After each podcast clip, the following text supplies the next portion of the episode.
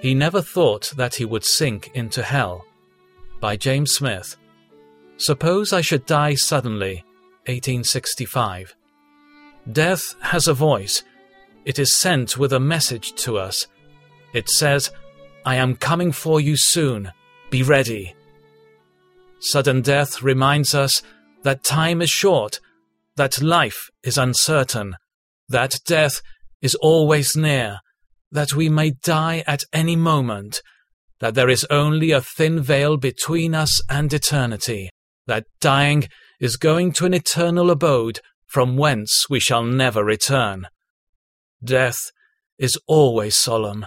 Sudden death is peculiarly so. It should make us serious. It should lead to reflection. Suppose I should die suddenly. I may. There is no security against it. It is possible, if not probable. Dangers stand thick all around to push us to the tomb. Any one of these dangers may push me down, and in a moment the body and soul may part. Well, suppose it should be so. Am I ready? To the true Christian, sudden death is sudden glory. The soul departs to be with Christ, which is far better than remaining here on this poor earth. But would this be my case? Am I truly in Christ? Am I truly born again? Solemn inquiries these. Without the new birth, there can be no salvation. If I should imagine that I am born again when I am not, and then if, while deceived by such a vain hope, I should die suddenly, what dreadful consequences would follow? Such a mistake could never be rectified. The effects of it must be endured for ever. Suppose I should die suddenly today. I may. And if I do, where will I spend this night? Where will I be tomorrow? What will be my portion forever? Jesus tells us of one who in this life had everything his heart could wish for, and to warn us against neglecting the soul while feasting the body, he utters these solemn words The rich man died and was buried, and in hell he lift up his eyes, being in torments. Most likely he was taken by surprise. He never thought that he would sink into hell. I dare say that none of his friends supposed that he was lifting up his eyes in hell, being in torments.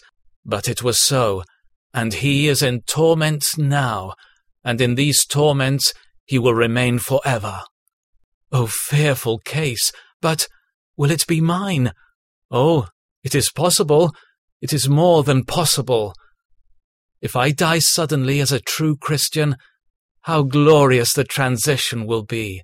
How wonderful to be one hour in a poor world like this, engaged in its difficult duties, enduring its sore trials, and suffering from its evil habits and customs, and the next moment to be in the presence of God, suddenly free from sin, sorrow, care, and trouble, beyond the reach of doubt, fear, and the devil, and to enjoy safety, satisfaction, and the fullness of joy for ever.